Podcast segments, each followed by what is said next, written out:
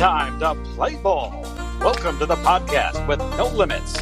Whether it be sports, current events, or random thoughts, this is the place to step in and stay a while. Your host is a proud alumnus of Rio Hondo Prep, a former minor league baseball umpire, and a man with strong opinions. Welcome to the Get Home Safe Podcast, and your host, Matt Persima.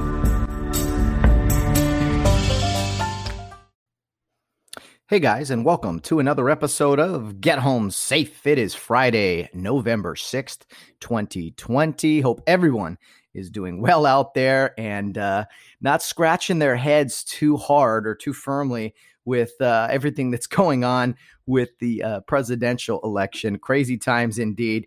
If anyone thought it was going to be a bright spot, regardless of who you voted for, in 2020, it really lived up to how the rest of the year has been, this crazy election we're in. Bill Barnes and I had a fun episode on Tuesday evening that we posted on Wednesday, kind of looking at the election and everything. And, pretty late at night, Tuesday night, it looked like Trump was in the lead in a few states pretty significantly. And for some reason, they stopped counting. They stopped counting votes. And then all of a sudden, in the middle of the night, ballots showed up. And wouldn't you know it, nearly 100% of them were for Joe Biden. So I don't know exactly what that means or, nothing is confirmed or anything. I do find that quite odd. But as soon as those ballots showed up, all right, now let's get back to counting. So I thought the timing was off. Again, I am all about calling out inconsistencies, hypocrisies. I don't like them. It drives me absolutely up the wall. Case in point, for months here, we have heard from our beloved media about all of the peaceful protests, all of the, mostly peaceful protests that are out there, boarding up windows just for in advance of protests, protests. Of course, when it's left wing extremists or whatever, and going out and people who burning and looting, you can't call it rioting or looting. You can't do that. That's not okay. You gotta be more diplomatic. However, when conservative groups of people gather, when they gather outside of polling places or precincts or whatever they're called, and they're wave American flags and are chanting, "Hey, count the votes, count the legal vote," or whatever the case is, what are they called by the media? They're a mob. Conservatives are always labeled as a mob. You guys ever notice that? The conservative, the right wing mob outside. Oh, yeah, the mob that is burning and destroying things. Oh, they're not doing any of those things. Oh, man, I apologize. Again, I don't care where you stand on these things, but please look at the hypocrisy. Peaceful protesters, rioting and burning things. Angry mob outside, really not doing anything. It's pretty it doesn't flow, guys, I'm telling you. It's pretty ridiculous. And the reason I got kind of thinking about that, or what also made me think about some other things regarding that is, you ever look at like think of movies, for instance, television shows. I swear in every single television show, every single movie I've seen in the past, well, not every single one, but the ones I've seen where this has come up, you ever notice that like conservative people in shows, call them Republicans, they are like looked down upon in television shows or in movies. It's always the case. Maybe there's a handful of movies where someone is portrayed in a positive light, but Hollywood and television has really made this push really to make the conservative values look foreign, to look extreme. And then at every other show that's out there, you happen to see all kinds of liberal agenda just thrown in your face all the time. And one of my favorite radio shows, a podcast to listen to, is Larry Elder, and he was kind of talking about this, so kind of got me thinking. But yeah, he's right. There's a lot of portrayal in shows and television, probably the past 20 years or even longer, where conservative, bad, crazy, wild Republicans, old-fashioned, they don't know how to evolve. And meanwhile, all these liberal values are constantly celebrated. It's just an observation. Okay, if you are liberal, I think you could agree with that sentiment. I mean, really think about it. You know, that's why I like the television show The Ranch, which was on Netflix of all places. It was a conservative based family, even though at times the show kind of made fun of that. But that's all in good fun. That's fine. But Larry Elder of the radio show host was talking, or he played the clip from the 1940s. And if you haven't seen it, it's with Bob Hope. Bob Hope, yeah, it's Bob Hope in a movie of some kind, and they're talking about zombies, people who follow blindly and just don't know what they do or can't think for themselves. And Bob Hope's famous line is, "Oh, you mean like Democrats?"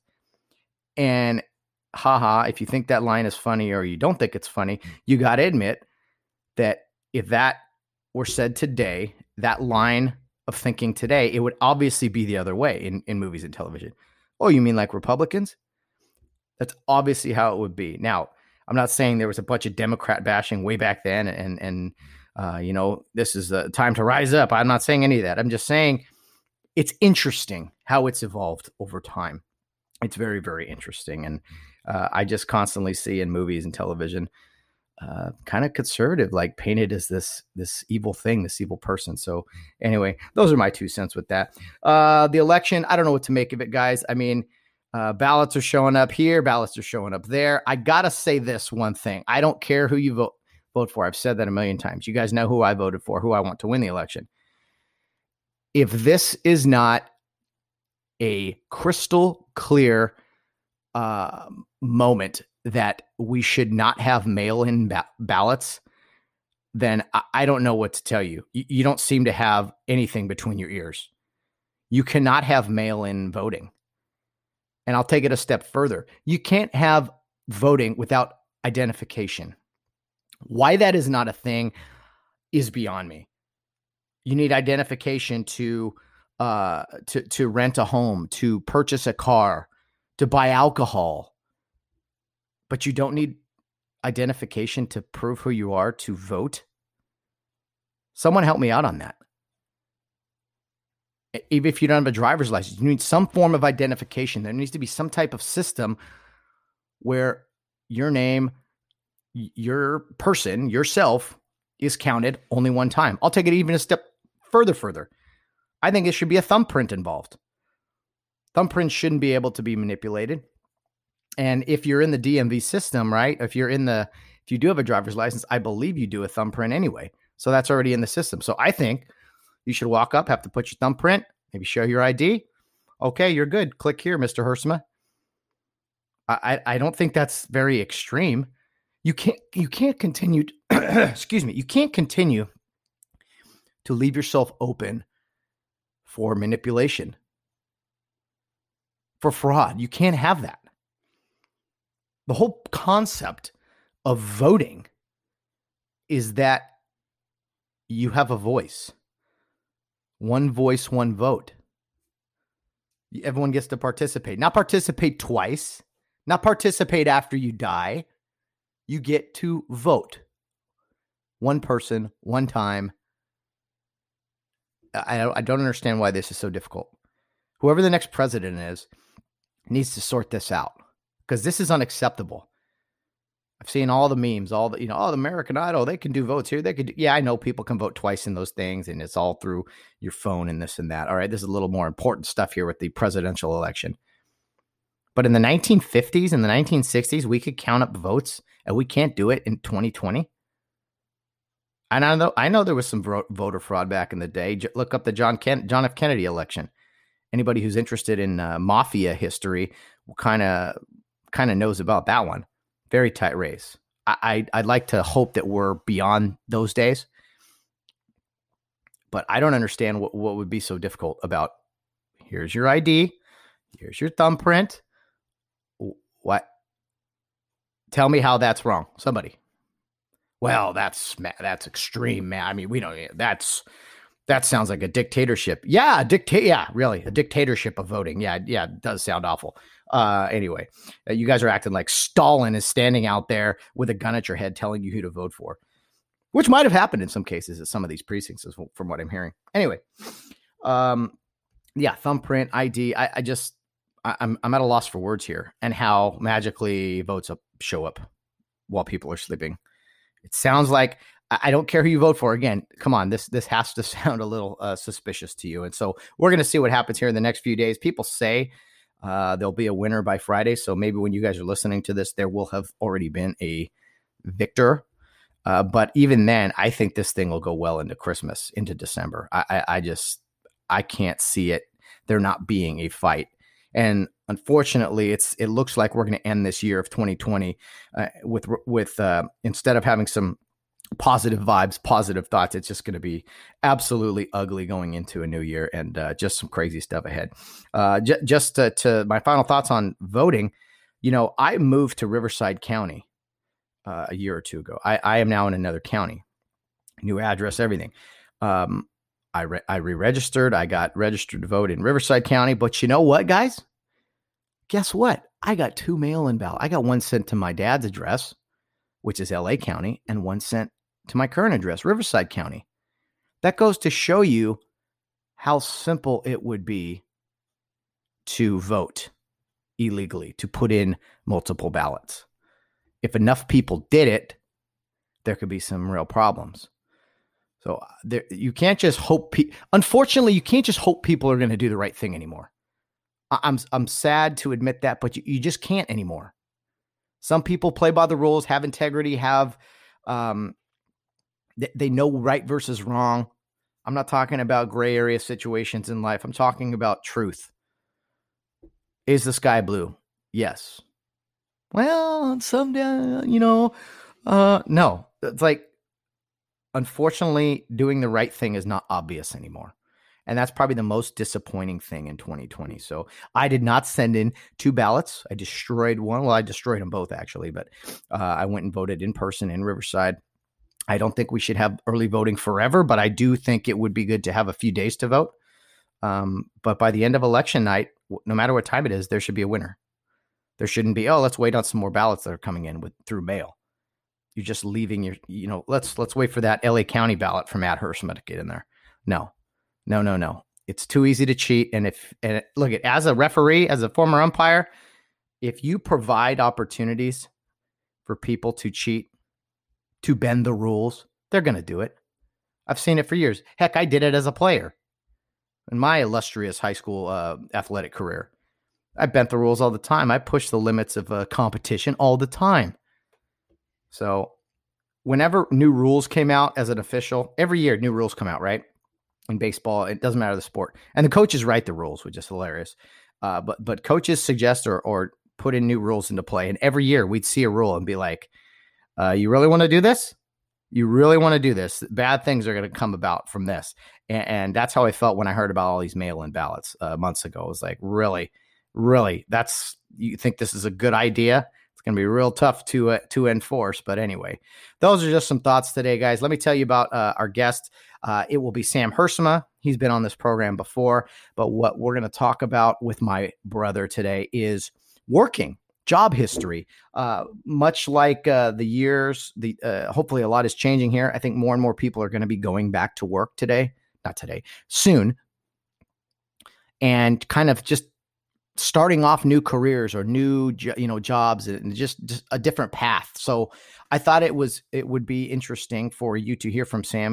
He's here every couple of months on this podcast, my good old brother. So this time we talked right before Halloween evening, right before Halloween party. So we discussed his job history, my job history, our career paths, and just how things can change over time. You end up not necessarily where you thought you would. But you always end up kind of where you're supposed to, type of a thing, and how, going to college versus not going to college. We talk about our parents and their job history and everything. So I thought it was really good relative discussion as far as today's, climate with everything, and how a lot of people are out of work and looking to go back to work. So that's what we're doing with Sam today. Of course, we're going to have a very quick Suds with Studs segment before the interview, but it's a fun conversation with Sam. It's less than an hour, so we're not taking too much of your time today on Friday, because there are a lot more important things to research and look up today. But let's have a quick Suds with Studs segment, and then we'll get right into our interview with Sam Hersema regarding jobs, work, and overall career plans.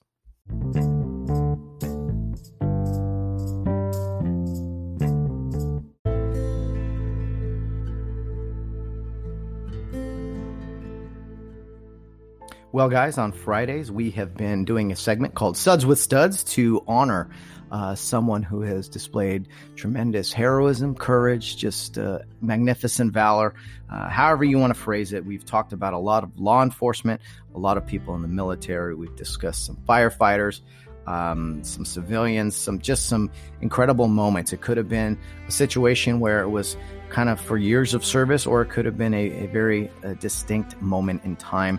And a lot of these people ended up giving their lives for other people. So we like to talk about them briefly on Fridays, just for a few minutes, to give you guys somebody to look up and do some research on yourself, because ultimately I can't do the justice really that they are deserved. They're deserving of to have people know about them and know the details. So I encourage you guys, as I do every week, to please look up this person's name, read about them, take 5 minutes out of your day to learn a little bit more about the heroes that we talk about on our Friday segment, Suds with Studs. And we call it Suds with Studs, as you know, because these are people we would absolutely love to have a beer with. And I can promise you guys that I would not just be buying the first round, but all the rounds. So a little corny, but that's what we have here on our podcast. And I'm very proud that we do this every single week.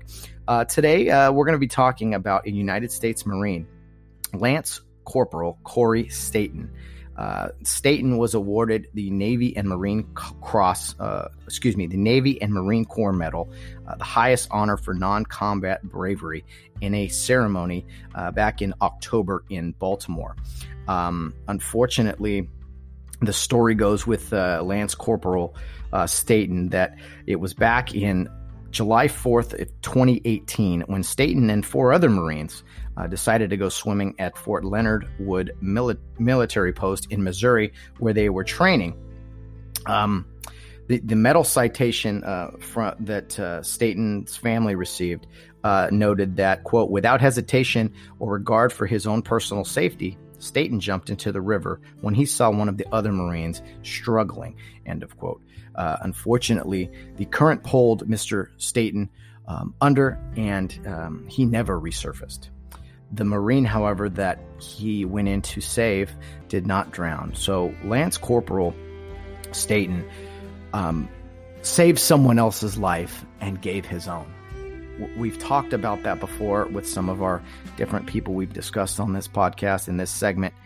I don't even know what, I can't put it into words, which is why I want you guys to look up these people and to learn about them, because I just can't imagine whether in the military or not, and seeing somebody drowning, struggling, and you run in there to save them, and you save them, but you end up unfortunately dying.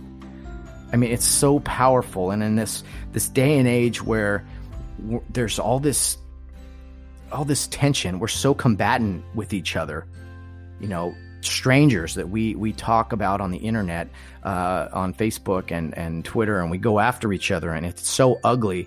You hear moments like this and you're like, you know what? That's where we should be. That's where all of us should be. I wish I could tell you right now that I could, in that situation, do what Mr. Staten did. I've said that before. I'd like to think I could, but I don't know. There might be some fear. But I think most of us there sitting here, if we had to be put in that situation, especially with a loved one or any stranger for that matter, I think most of us would run in there, would dive into that water. But it's a scary thought, knowing that you could potentially die, maybe not even save the person, and both of you die. So those are always tough decisions. And it sounds like from what I read about Mr. Staten that, you know, he was always a happy person as a kid growing up, played sports, and wanted to go into the Marines and to join the Marine Corps. And, you know, it was a non-combat situation. But I think Mr. Staten, it goes without saying, is a hero, an absolute hero, to save a life like he did. Just incredible stuff. And please, guys, go look up some information about Mr. Staten. His father was quoted, Walter Dukes, as saying, let's see here, quote, I'm so proud of him because he just acted unconsciously. And he just went in, and his main concern was to save that person's life, because how many people are willing to do that, to sacrifice themselves for someone else's life? End of quote. So I couldn't have said it better myself, Mr. Dukes. And guys, I saw this story last week, and I know it's very recent where this medal was awarded and everything in October, but this did occur 2 years ago. I didn't hear a whole bunch about it over the news and everything, but it might have been out there and I just wasn't paying attention. But anyway, to Lance Corporal Corey Staten, who was awarded the Navy and Marine Corps Medal, the highest honor for non-combat bravery. I salute you, sir. You are someone I would absolutely love to sit down and have a beer with. And I can promise you, I would not just be buying the first round, but every single round. And I think a lot of people can learn a thing or two about how to act, how to give to others in hearing your story, sir. So I salute you, Mr. Corey Staten. God bless you. God bless your family, and as well as all the other Marines out there in the United States military, as we are going to continue to have these very brief segments every single Friday just to talk about some true heroes, true patriots every single Friday in our segment, Suds with Studs.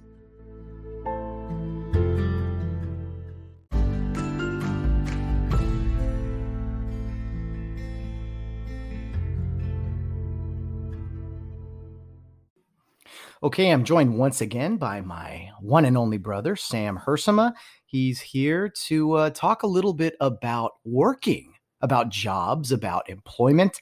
Him and I were chatting the other day about kind of life, how life, your journey takes you a different path, and working and everything. So we thought we'd kind of focus this discussion on simply jobs, work history, kind of things looking forward. So Sam, thanks for being here. Welcome back. And you know what? It's a good thing I don't pay you for all your appearances. Yeah, you're welcome. Yes. I'm only doing this because you give me free beer. That's right. Yeah. That's right. And it's not just any beer. Today is Halloween. We're recording and trying to get an episode in here that we'll save for later because the time frame doesn't really matter. But we got some Oktoberfest here. Sam Adams, in honor of you. You're my second favorite Sam, I'll say. Samuel Adams is probably my first favorite Sam. I don't know. I could say that too. Well, Sam, let's chat a little bit about working. You know, with me, I just started a new job at FedEx. It's honestly, if I got to be honest, it's like my first regular job, I guess is the way to say it. We're going to chat about journey and kind of where you started, where you've ended up. And same thing for me. I've had a bunch of part-time jobs basically throughout my entire life. Now I have a singular one job. I do some Uber also to and from work, but it's odd for me. It's new for me. It's not new for you. When you graduated high school, what was your first job? Oh man. Actually first job was UPS. Oh, that sums it up. We should be enemies then. Yeah, I was union. I went the right way. But I didn't stick with it, unfortunately, because of school. But you know what, man, I've never said congratulations making it to 35 and never having an actual real job. I held out about as long as I could. Wow, must have been nice. As I took about a year to actually establish myself into a full-time job, and I was a temp, and that was fun. But so tell me about UPS. What made you go there? What was it like your hours and everything? Was it just like, oh, I'll give this a shot? Tell me about your experience right out of high school. So I heard good things about UPS, and so dad worked in a union, and then UPS is also a union, so I was kind of interested in it because of that. But in all honesty, you get the job flyer, you get the email, you get the recruiter talking to you about what your hours are going to be at UPS, and it's all bullshit. I believe everything I was told was you're going to work 5 p.m. to 10 p.m. at night, Monday through Friday. It's going to be, 3 to 5 hours a day. Earliest you'll get off is 8, latest you'll get off is 10. Well, come come about 3 weeks after that. I'm starting at 5 and getting off at about 3 in the morning. Not to mention, I was in school at the time, so I had to go home, sleep for an hour, and then go be at school by 7 a.m. Wow. And so I, at that time, Dad was kind of helping me out with school, so we made the decision that I was going to continue to go to school, and I would just, after about 6 months of UPS sleeping 2 to 3 hours a day, I was like, I'm done with this. So, yeah. Did you guys hear that? UPS lies. They are liars, guys. Go with FedEx. FedEx is a better company. Yeah, FedEx is a better company if you're shipping next day, second day. You're going to go ground, go UPS for price. Yeah, price for sure. Well, Sam, it's interesting. Like when I got out of high school, I was in RHLA at Carey's League and Rio Hondo Prep volunteering probably more hours. Well, yes, it was more hours than I was actually working for money. So I had to do a bunch of things. I was a janitor at the time, which I know you can appreciate. I was doing janitor work like Monday, Wednesday, Friday. I was also going and working at this office, Minuteman Transport, helping out in the office, doing odd jobs. Big thank you to Mr. Peter Amundsen and Alice Lowe for those opportunities. I was there for 3 or 4 years. And it was basically something that enabled me to be able to volunteer and work so much time at Rio, coaching kids and everything. So for me, that's kind of where my part-time working started. Outside of janitor work and working at Minuteman, I wasn't making a whole lot of money. I mean, barely any money. At the time, you don't need a whole lot of money. But what was it like for you? How long were you at UPS? And did you realize at some point, all right, I can't do this anymore for the price, for the money I'm making? And I want to say it was about 6 months. I believe I still qualify for rehire because if you leave before the 3 month mark, that's like your probation, then you can never be hired again. But I believe I passed that. I don't remember. All I told Dad was, I need to either give up school or this job and find something different, because it was just, you can't function like that. No, that's too difficult. That's too many late hours. That's not enough hours of sleep. And anyone who's gone to college can definitely appreciate that, except for the kind of the spoiled brats that just go to school and, they don't work or anything. I think working is part of your adulthood. Right after high school, you gotta earn some type of income. I think right away, you can't just sit around, right? Yeah, no way. That would never have been allowed in our house. It was any bill we had to pay. And Dad, Mom and Dad both, they were gracious enough to let us live there without paying rent. Which, when I grow up, I'm not doing that. I'm like, you're giving me money once you're an adult. But I don't know. It was I believe in working. Mm-hmm. I've always believed in working. And, if you don't have a job, find a job. Yeah. Well, let's talk about our parents. Very different personalities. We know that, but very different career paths. Mom worked for Bank of America for a very long time, was a vice president, rose to the highest ranks and everything. Dad went to college. Mom did not go to college. Dad went to college, majored in Spanish. Mm-hmm. Speaks great Spanish right now, even to this day, which surprises a lot of people. I think he was going to go into teaching maybe, or he could have worked in a lot of places with Spanish. Yeah. A teacher. Dad as a teacher is a scary thought. But anyway, he got his Spanish degree, and then a few years go by, and he goes into the electrical trade, which his uncles were in, and said, hey, come learn this trade and this craft. And Dad became an electrician, and he did that for however many years it was. And he got a degree in Spanish, and he was an electrician. Now, there was a lot of days, especially living here in Southern California, that he used Spanish. So from that point, he used what he learned in college. But my point of all this is that Mom was a white collar, right? White collar job, working at Bank of America. Dad is more blue collar. And one is not right or one is not wrong. That's just who they were. Very different. And it's interesting that Dad went to college and became a blue collar worker. Mom did not go to college and became, this vice president. So it's very ironic. And the reason I bring it up is because it's the same as you and me to this day. We'll fill in the blanks here, but currently, you know, this is no knock or anything. This is bragging, none of that. You know, I went to college and I struggled and graduated and struggled finding, you know, I dipped my toe in a few different ponds and everything. But ultimately, now I'm working at FedEx, driving trucks, slinging boxes. You did not go to college, or at least did not get your degree. Yet here we are in 2020, and you're the one working in corporate in Newport Beach. So it's just very ironic to me how life can go sometimes.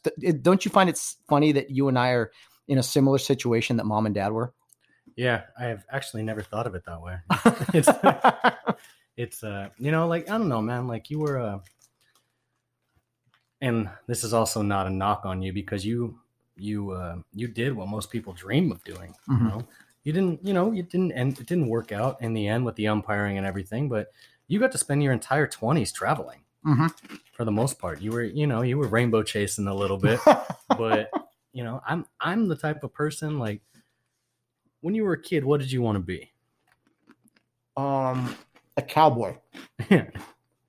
Does that pay well? Not here. No, and I wanted to be an NBA basketball player. That didn't work out because I hurt my knee. You know, I could have gone pro. You still can, Sam. But, you know, I'm the type of person is like, everyone wants to say, no, go shoot for the stars and, you know, get, you know, fulfill your dreams. I mean, like, your dreams, probably 95% of your dreams when it comes to your job are not going to happen. You're going to find a job that you enjoy or you don't enjoy. But you know what? Guess what? They pay you. So work. Yeah. No, absolutely. I think that brings up a great point because it is so huge to have goals. You have to have goals in life. Okay. And you got to have dreams also. Some dreams are unrealistic. Some dreams are actually achieved. I would say for most people, you fall a little short if we're all honest with each other. But I think it's good to take your shot. And when mom died, when I was 23, I was at a place. I had just left coaching, just left Care Youth League. And I'd always told myself, I'm going to dive into officiating and work football, basketball, baseball, and see where it takes me. And I was told right away that officiating was not a full-time craft. Mm. And they warned us. They're like, guys, this is not a full-time gig. Don't try to make it that way. But I was working 3 sports and I was like, you know what? I think I can do this. And after a year of officiating, I got the bug and kind of the itch to go to professional umpire school and talked with dad about it and ended up going to take my shot. I was doing something that I knew at 23 and into the first day when I started was 24.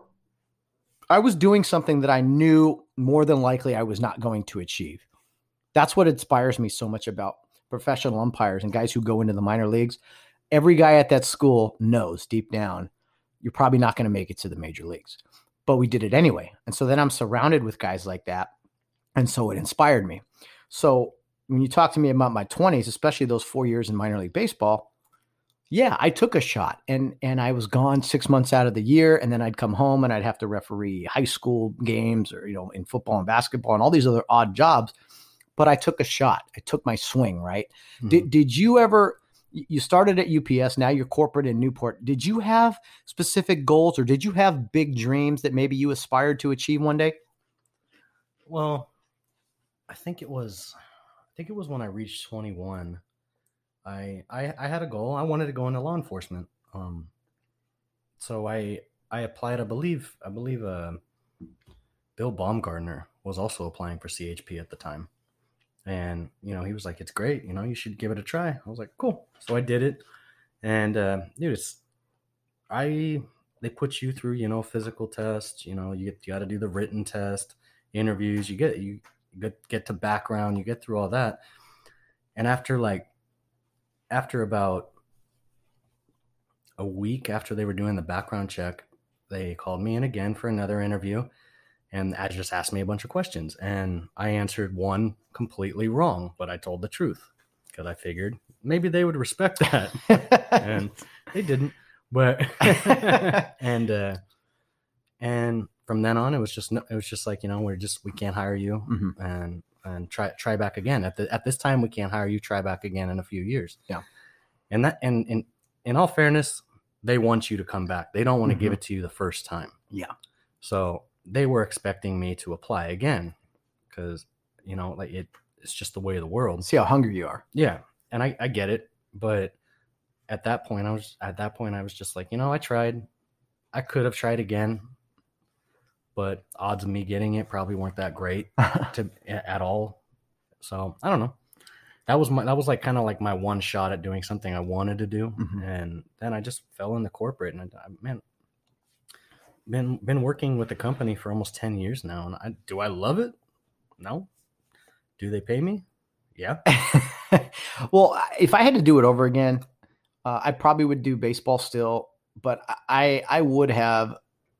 think I would have pursued law enforcement because it's something I definitely thought about at one point. I think I would have gone to college, graduated, and probably just gone right into law if I had to do it over again. And I don't think I would have ever been some kind of SWAT commander or anything, but I think I would have found a place in law enforcement, much that team environment. And plus you feel productive. You feel like you're protecting and serving and all that. That's why I have tremendous respect for police these days. I think you and I would have both fit into law enforcement well in some form. Don't you think? Oh, definitely. Yeah. It's... And I would love being in law enforcement today. I would absolutely love it. Most people are just like, no, aren't you glad you didn't? It's too dangerous. Like, I'd love. I hang out with a lot of cops and retired cops. And, you know, it's a certain mentality. Sure, that job screws you up a little bit. And a lot of them have divorces and all these things. But I don't know. I think it would have suited me well. And yes, there's some danger. There's some fear. I would have had to be in much better shape for sure. But that is one thing I wish I would have gone into. But here I am now. There's no regrets. You live your life and you went into corporate and you made a good point there about going into that and how it wasn't your dream job, but it was something that you kind of landed in. And when you started it, first of all, where did you start? Was it Beckman Coulter? What exactly was you said you went into corporate, but what kind of was your path after not going through with the CHP stuff? So I was working at Beckman when I was doing all the CHP. And what is Beckman again? Beckman, it's a medical and bioresearch company. Okay. If you're in a doctor's office, just look around. You'll see the name Beckman Coulter somewhere. So I was about a year, what was I about? Almost 2 years into that. And almost 2 years? No, it was actually about a year because I believe Mom was still alive. Because she was working there. She was working there too. That's where she had her heart attack. Mom had retired, had some time off, and was like bored and went back to this company, Beckman Coulter, she was completely overqualified and they told her that. But she said, hey, I just want a place to go work every day. And that was so cool, I thought, of our mom to do that. Yeah. She just wanted to be busy. Yeah. So she was there. But yeah, so I was about a year into Beckman, and then I got the itch to just apply. So I applied, didn't work out, and I stayed with Beckman for, damn, it was almost 10 years, but 5 of that was being a temp. So 5 years of that, you don't miss work. No. And that's actually, I think it's state law where you, for corporate anyways, I'm not sure, but you can't be a temp that long anymore. And that's why I was originally let go from the job for the higher ups actually got wind of it. They were like, why is this guy's a temp? Like, why do we still have him? I'm just like, well, because we can't hire him on. Well then, okay, just get rid of him and hire a new temp. Expendable, you know? And I was like, okay, thanks for the vote of confidence. But luckily, I had a manager on my side. He was like, "Hey, we're implementing something here on site where we're going to bring another company in to run, you know, a mailroom, a document center, a fleet of printers, help out with facilities, and I'm going to put your name in, and they're going to contact you." And that was a Beckman. That was a Beckman manager. So they always had my back. But yeah, I was unemployed for like about 3 months after that. I wish I would have enjoyed it a little bit more. You know, it's like you're so scared to death about like I need to get back to work. I'm antsy. I need to get back to work. Mm-hmm. And you know, just take a breath. Mm-hmm. Go do something for a month or two. You know. Well, that's the thing. Like, most people have been unemployed during this lockdown, you know, from like April till recently. And that's why we're kind of talking about working and employment and everything, because it's relative as people are trying to get back to work. I mean, there are jobs out there. I went into an industry in FedEx that is pretty much lockdown proof. It's essential, if you will. And, you know, we're out there doing quite a bit of work. We're around other people and everything. So I can't say that it's like this super non-social, you know, that you're just not socializing or around other people, because we are.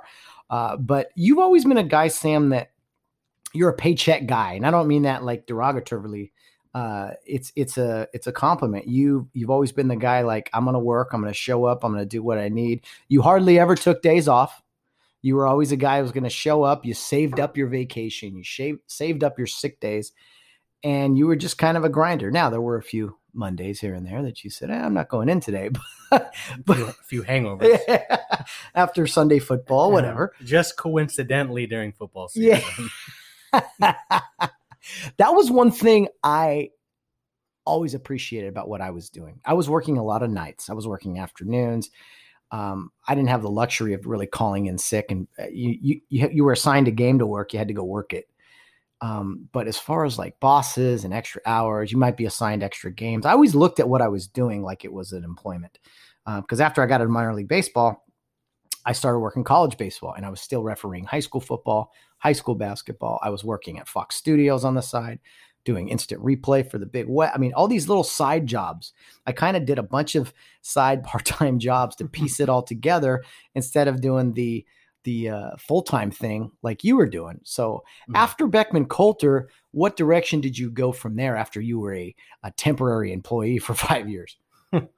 So actually the Beckman manager came through, and I got a call from Ricoh, from an old manager. I can't remember. Her name escapes me right now. But she was like, hey, we're going to implement what we're going to do at Beckman in a few months, but why don't we get your feet wet somewhere else? Figure out how to do – hold on, I got to say this the right way. How to find the Ricoh way. The Ricoh way. It's a company slogan. It's annoying as shit. But so – I was like, we're gonna throw you over at the LA Convention Center. And I kid you not, in the short amount of time I was there, I was miserable. I worked at basically like a Kinko's inside the LA Convention Center, but it was Ricoh brand. So, you know, they wanted me to come in random days, even some Saturdays. They everything there was very pricey. So in the two months that I worked at that location, I was miserable, mostly because of the drive. But I was called an extortionist by one customer. What?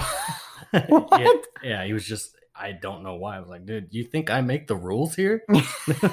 Do I look like I make the rules? And then just so happened to be Beckman called me up. They said, report back to Brea next week. And this was on a Monday. But the last week, almost like an exit fee from the LA Convention Center, the Lakers happened to be in the playoffs. That's right. The Clippers happened to be in the playoffs. Yeah. The Kings. And the X Games were going on in LA. It was like all, yeah. And you know how long it took me just to get on the 110? Oh. 1 hour and 10 minutes. Oh my goodness. I remember that Carmageddon thing. That was crazy. But one benefit of working there, I remember, I think we went to a Laker game or we went somewhere, and you had a pass that still worked to the convention center. Yeah. And we're like, you're like, parking here. I'm like, what are you talking about? You pull your card out. Don't ask questions. I know somebody. He used his card because you were no longer working there, weren't you? No, but it still worked. The card still worked at the convention center. We got free parking. It was right next to the Staples Center. You walked about 30 feet and you were at the front. That was so awesome. And you were like, you love, Sam, to put one over on someone. You're just like, yeah, absolutely. To find a way to screw over the man, basically. Yeah. You know. So you were at Ricoh, and it was right around that time. I don't know why I had this desperate craving to like find a regular job. I was officiating football. Basically, I worked like Thursday through Sunday. That was my work week. which was not always convenient. And I was like, you know what? I gotta settle down. I gotta start to find regular employment.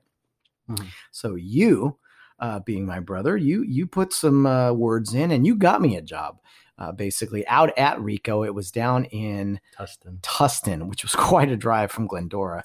And you told me, yeah, it's usually 4 days a week. You do 4 tens. Sometimes they'll call you in. Sometimes, you know, I was like, oh, okay, this sounds good. It was $15 an hour. I went in there. It was like 6 a.m. to 5 p.m. or something. 5 hours, then an hour lunch, then another 5 hours. And it was just working on like copy machines, printers all day. And I remember put that in to also the drive, which took an hour and a half each way, maybe 2 hours coming home. And I was miserable. And after like 2 days, I was like, Sam, I can't do this. This is ridiculous. Like, and you were laughing because you're like, this is your first real job experience and you're going to just, you know, you got to just grind through it. Well, I didn't last. I finished the week and they were actually going to move me to another, another training. They were going to move me to another department or whatever. And I said, hey, I got news for you. I'm moving on from this. Cause I was a temp also. Yeah. I was expendable. Expendable. So I pretty much told him, hey, this isn't working out. I have some other things that I'm going to go do. And I went back to officiating because I was like, all the hours you put in, you're not making hardly any money. Plus the drive, I was like, I can make more money than this officiating. So I went back to that life. And I remember you were a little bummed that I did that because you stuck your neck out for me. So I do apologize. I've apologized many times that you did that for me. And then I ended up quitting after 1 week. Yeah, whatever, you piece of shit. That's why I haven't asked you for a job since. Maybe just some leads here and there. But yeah, I felt bad. Only a little bit.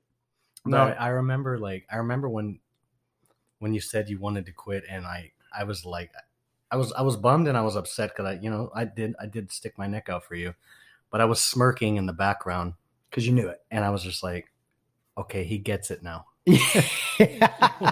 Because as an official, I get all this time. I go hang out with the boys after working a game or something. I'd always say, hey, even during the week, hey, Sam, come hang out. Let's go to the bar. Let's go do this. And you'd be like, dude, I got to work in the morning. I'm like, oh, okay. So I started to get it. Yeah. But it was like, that was my little taste of regular full-time work. And I said, nope. I'm going to keep officiating, keep chasing this side hustle. So I kept doing that, got into my 30s. And I started to really feel a little bit more pressure, maybe not right at 30, but shortly after. And I was like, okay, I got to eventually get into something or start to give some things up. And that's when I started to give things up. Although I did say, you know what, I'm going to go back into this minor league baseball atmosphere in unaffiliated baseball where you no longer have a shot at the big leagues. You're just going to travel some more and everything. And so I went to the American Association for 2 summers. Again, got to travel more. Make some decent money.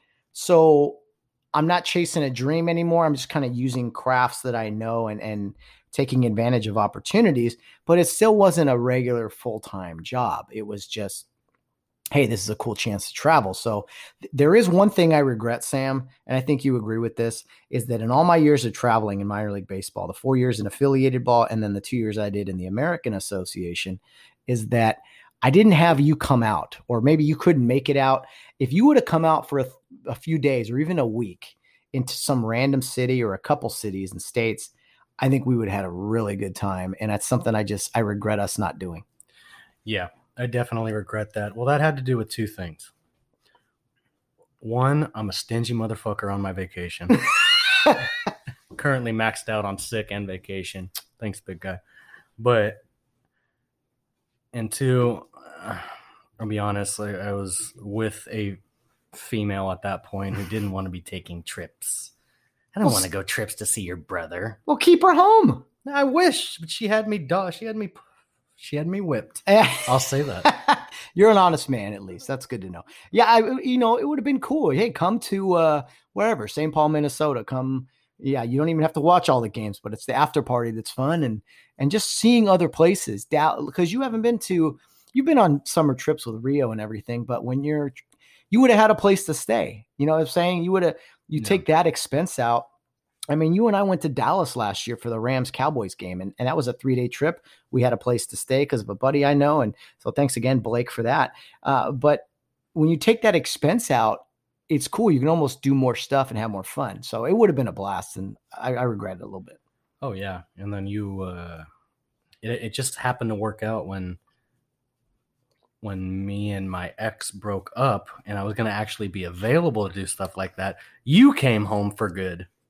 Yeah. That was short. That was after your, you just decided to walk away from it. Yeah. I was like, okay, I need a break. I need a breather. I moved out and, I was just like, you know what? I got to start making some changes here, but it's hard because for instance, I came home college baseball.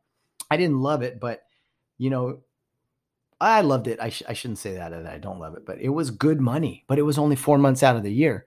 And then the other months I was working for Uber full time, Uber and Lyft, driving 10, 12 hours a day. Sure. You're just sitting in your car, but at the same time, it gets to be stressful. You spend a lot of money on gas, and I'm still in my early 30s, not really with a career in mind. And so I started to feel some pressure, and it was, I met Valerie, and her and I have been dating a few years, but had nothing to do with her. I never felt pressure or anything from her, but just within myself.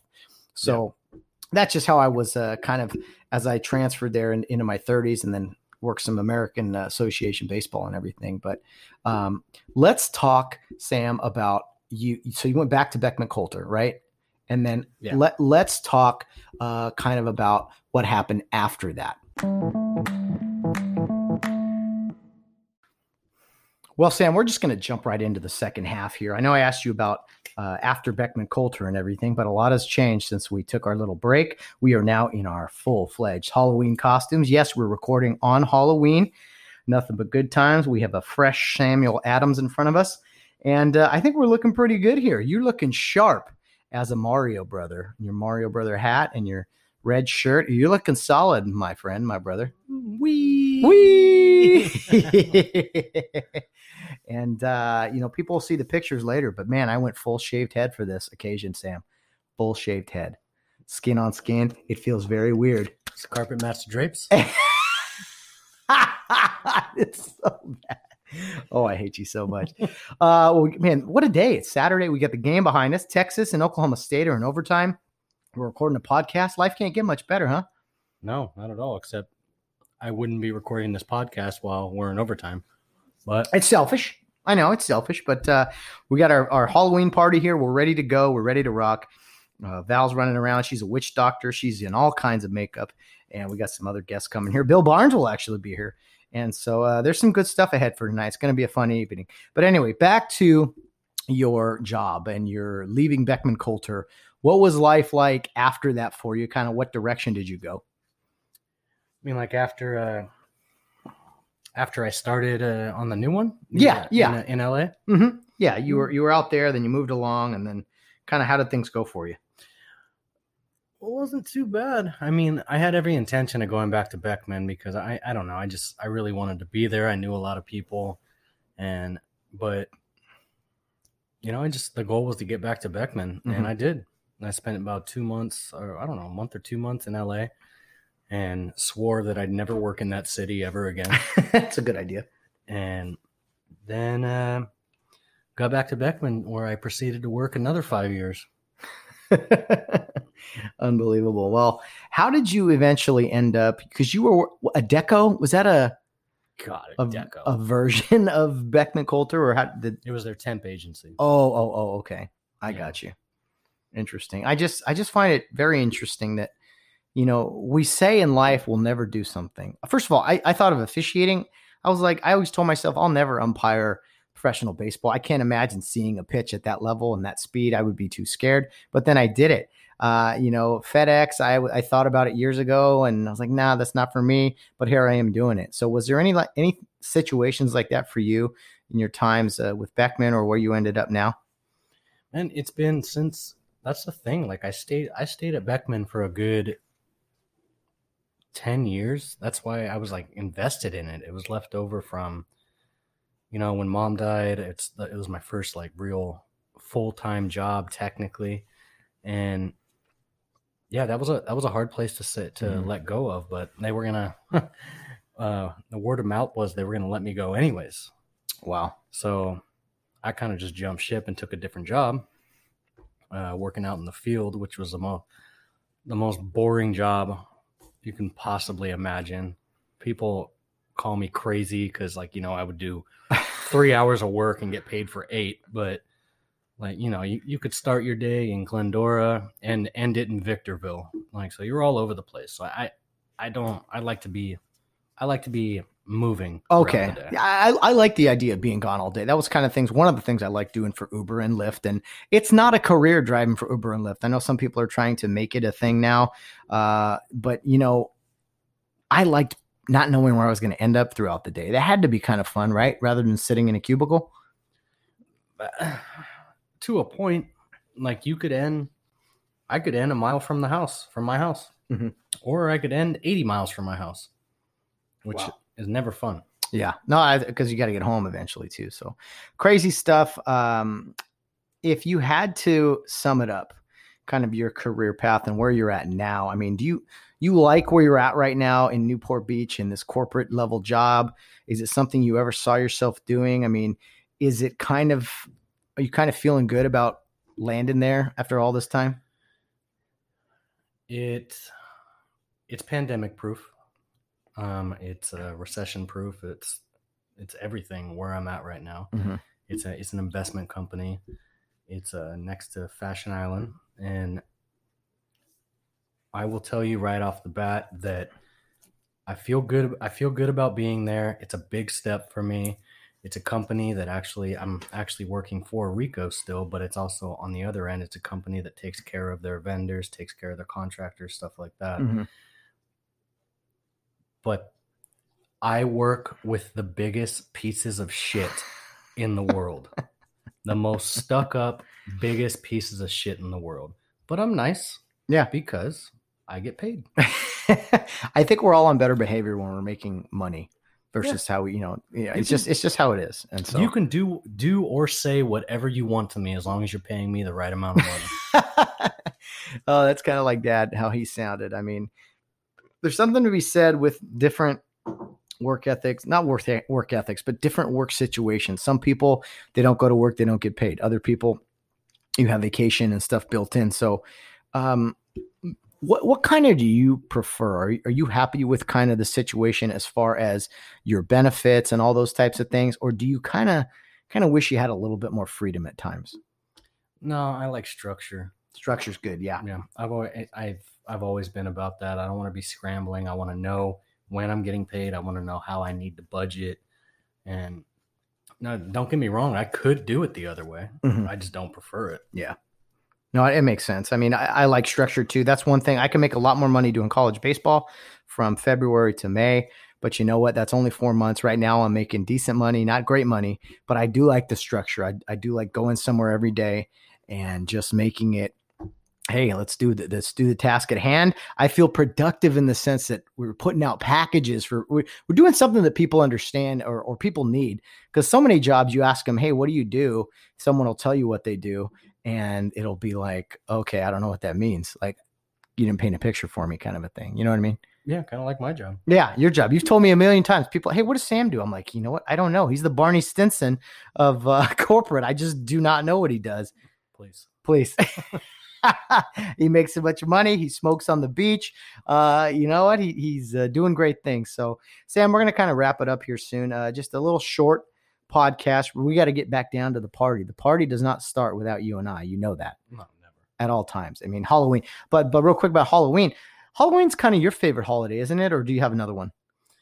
Halloween is my favorite because it's like, I think you touched on it in one of your podcasts prior. It's the start. It's the start of sports. It's the start of the holiday season, which I hate Christmas, but still, at least you get time off. Kickoff, baby. Yeah. You know, and everything's going on in October. And then like Halloween comes around and I'm a big horror and, you know, vampire fucking shit. Oh, like you that. Yeah, you love all that stuff. You know, it's the best time of year. And when you see that, especially when the time changes and then you get the that breeze in the air, that fall breeze. I put on the same CD every single year. I will not tell you what that CD is because then Matt's going to trash my rap music. But It's just that feeling that I get. I can't explain it. This episode will go out well into November at some point, but we are recording on Halloween. We're all dressed up and ready to go. So some fun things ahead, but a couple questions for you. So Lakers win the title. Los Angeles Dodgers win the title. It's good things for LA here. What do you think? Are the Rams next? They're off to a 5-2 start. What do you think? It just shows you that LA needs a shortened season to win a title, but NFL hasn't changed anything. Yeah. So I predict the Rams lose before the NFC championship. I think that's fair. Yeah. I think they'll get in the dance this year. They're playing well. And that new stadium looks awesome. I just wish we could get down to see it. Rams game tomorrow, Dolphins, Tua Tagovailoa, and then the off week, then the bye week. So it should be fun. We'll kind of cap off our Halloween celebration with the Rams game tomorrow morning. But something else is happening this week, Sam. On Tuesday, the presidential election. This will be out again after the results have kind of happened. But on October 31st, what are your predictions for the election in 2020? I don't know, man. I'm wearing red right now, so you know where I stand. But it's like, in my head, I'm like, he's going to win. Trump's going to win by a landslide, but like, there's still like that. Too much uncertainty. I will say I'm not as scared as I was in 2016. Okay. Because if Hillary Clinton was president, I might have killed myself. There's people who feel that way about Trump, which, you know, I'm like, okay, well, go right ahead. But you can. That's fine. It's just funny that I'll say this. I told Bill this, that I don't think Trump has lost nearly the amount of support from voters from 2016 as he has gained here in 2020. I think a lot more people are going to vote for him than did not in the previous election, than he will have lost voters from 2016. So that's where I think, like, okay, I think he gained some ground, but there is some support for Biden. So we'll see. It's going to be an interesting Tuesday. I will tell you that anybody – just take a quick look at these last 4 years. Look at how much he's called a bully, but he's actually been bullied for 4 years. Oh, of course. And no one wants to take a look at that. Like, and I just, man, I don't understand it. I don't understand why you want to bash somebody who's actually doing a great job.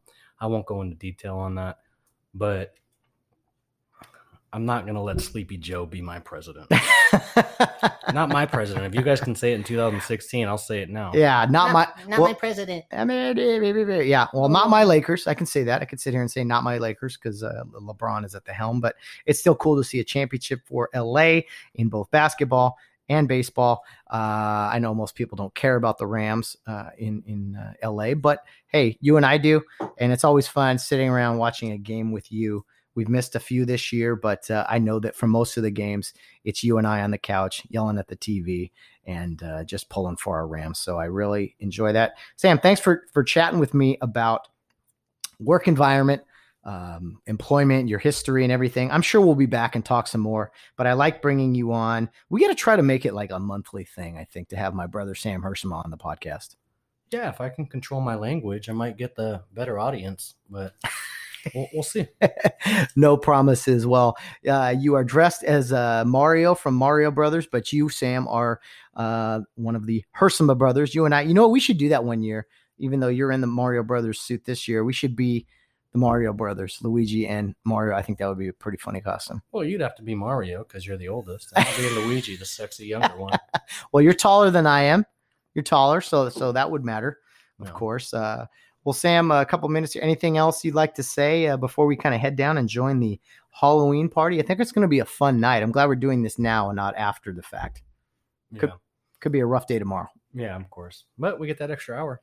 Is it tonight? It's tonight. Are you kidding me? Mm-hmm. Oh, this is breaking news. I didn't know. Yeah. We get an extra night. Well, I don't have to watch the Rams till 11? I'm pretty sure. Don't quote. Don't tease me, Sam.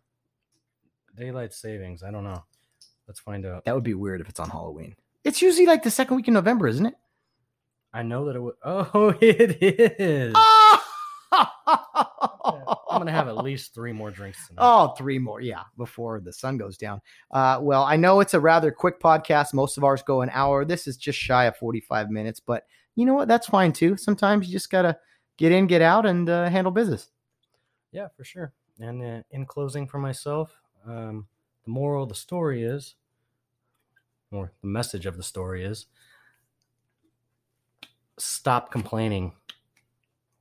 Work harder. Nobody cares. Work harder. Nobody cares. Work harder. Yeah, we heard the Colin Cowherd, right? I think. And what's his name? Baltimore Ravens. Ray Lewis? Oh no, Lamar Jackson. Lamar Jackson. Yeah, yeah, I do like that. Lamar Jackson did say that. He's very good. I worry about him running all the time, as you know how I feel about running quarterbacks. But he's exciting, and he's going to be there for a long time. Yeah, man, I don't know, but yeah, you're right. Work harder. No one cares about your all the things you have to go through. Everyone has something to go through. You know, all this. Everyone's got a story or a reason to be like, oh, my life's harder than yours. Well, fix it. Do something about it. Go to work. Well, you're privileged. So you know. I am privileged. I'm very privileged. But, you know what? I'm privileged. I'm privileged to call you my brother. How's that? All right. All right. That makes one of us. All right. Let's go throw up and have some drinks. Sam, thank you for being here. And I'm not talking to you, Sam Hersema. I'm talking to you, Samuel Adams, the best Sam that I know. No one ever made a beer after Matt. Anyways, rest in peace, Sean Connery. Sean Connery. Yes, sir. Welcome to The Rock. We'll see you on the other side. Later.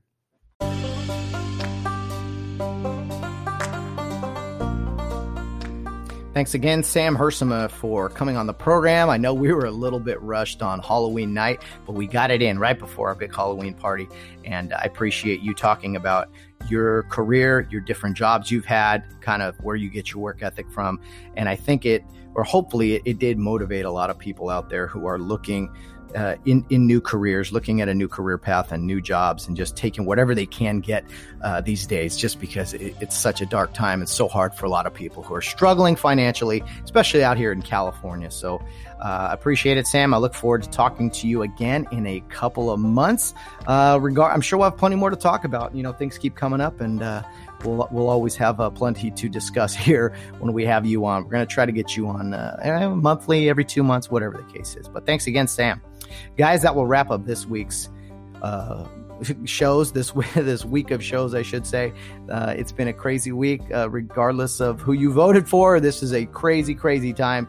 I can't say it enough. 2020 continues to deliver punches, no knockout blows yet, but just a bunch of jabs and power punches thrown our way that I think we can take, guys. America can take it if we stay strong. I don't know how united we'll ever be, but we're doing our best, I think, to get up off the canvas and to continue to fight. And I think fighting is just a really relative term that we need these days. And so if you've listened to this podcast today in the morning, Friday morning, I appreciate you tuning in. We may or may not know what the presidential situation is later today. So I didn't want to talk too much. I said what I could on it, but as far as speculation and this and that, we may even know more Thursday night when I'm done recording all this and before I put everything out, or after I put everything out, I should say, because this mostly is recorded late Thursday. But anyway, appreciate all you guys listening. The listenership is starting to get real consistent. Like, we're getting good listens on every episode, some a lot higher than others, but the steady increase of kind of what our listenership is at is pretty awesome. So I appreciate that. Appreciate the support. It's been so much fun. And guys, we'll be back next week for more shows, Monday, Wednesday, and Friday, of course, with our podcast. Monday will be a sports recap from the weekend with probably just me, but maybe I'll sneak someone in to give a few thoughts on some football games or stuff like that. That should just be me. That's probably a shorter show, as you guys have seen. Wednesday will be pretty long, I'm assuming, with Bill Barnes as we sort out this election mess. It was a lot of fun with him on election night as we did a conversation in our first Facebook Live video. So if you haven't had a chance to check that out, then please do so. I do apologize for my computer. It is rather old, and so the video is pretty bad on that thing. But we're a work in progress. You know, when we first started this podcast, the microphones were pretty bad as well, but we've upgraded, and we will upgrade down the road as soon as I get in some more hours here at FedEx and and save up some money. Anyway, Bill Barnes on the weekly Wednesday weigh-in. Wouldn't have it any other way. If you have questions for him, be sure to send those in by Tuesday at some point, Tuesday morning preferably. Any questions regarding anything, any topics you'd like us to discuss. That's always fun. Friday, we'll have a guest. I'm still working on a few. There's a few people who have said they would record, but it's tough finding time to record with their busy schedule. So I'm trying to piece together a few things. If you're interested in recording again or for the first time, let me know and we can throw something together. But for now, our guest list on Fridays is a work in progress and something I am trying to piece together day by day so that we can put out a good interview for you guys on Fridays, as well as our brief segment we do on Fridays, Suds with Studs. Hope you guys enjoyed today's and not just the episode, but our Suds with Studs segment. Just always fun. Recording episode for Fridays to get us around third and home safe for the weekend. Guys, there's plenty of ways to follow the Get Home Safe podcast. Our Twitter handle is Get Home Safe Pod. Our Facebook and Instagram page is Get Home Safe Podcast. And our email address is Get Home Safe Podcast at yahoo.com. Send in those questions, comments, concerns, whatever you want. Send them in. We'd love to hear from you. Additionally, there is some links in the episode notes. If you click on those, you can leave a voice message if you like. And there's some other links for some information regarding this podcast. So guys, we're going to take a few days off. I'm going to try my best to do an interview or two over the weekend, Saturday or Sunday. Try to piece a few together so that we have a library, if you will. So we're ready to go for our Fridays. But it's been hard. And so I'm going to do my best, though. I promise you guys that. Hope everyone has a great weekend. Stay calm, stay safe, stay sane out there. I know it's wild, but it's 2020. Honestly, guys, what else did you expect? Guys, no matter what you're doing, whether you're out on the town or rounding third base, get home safe.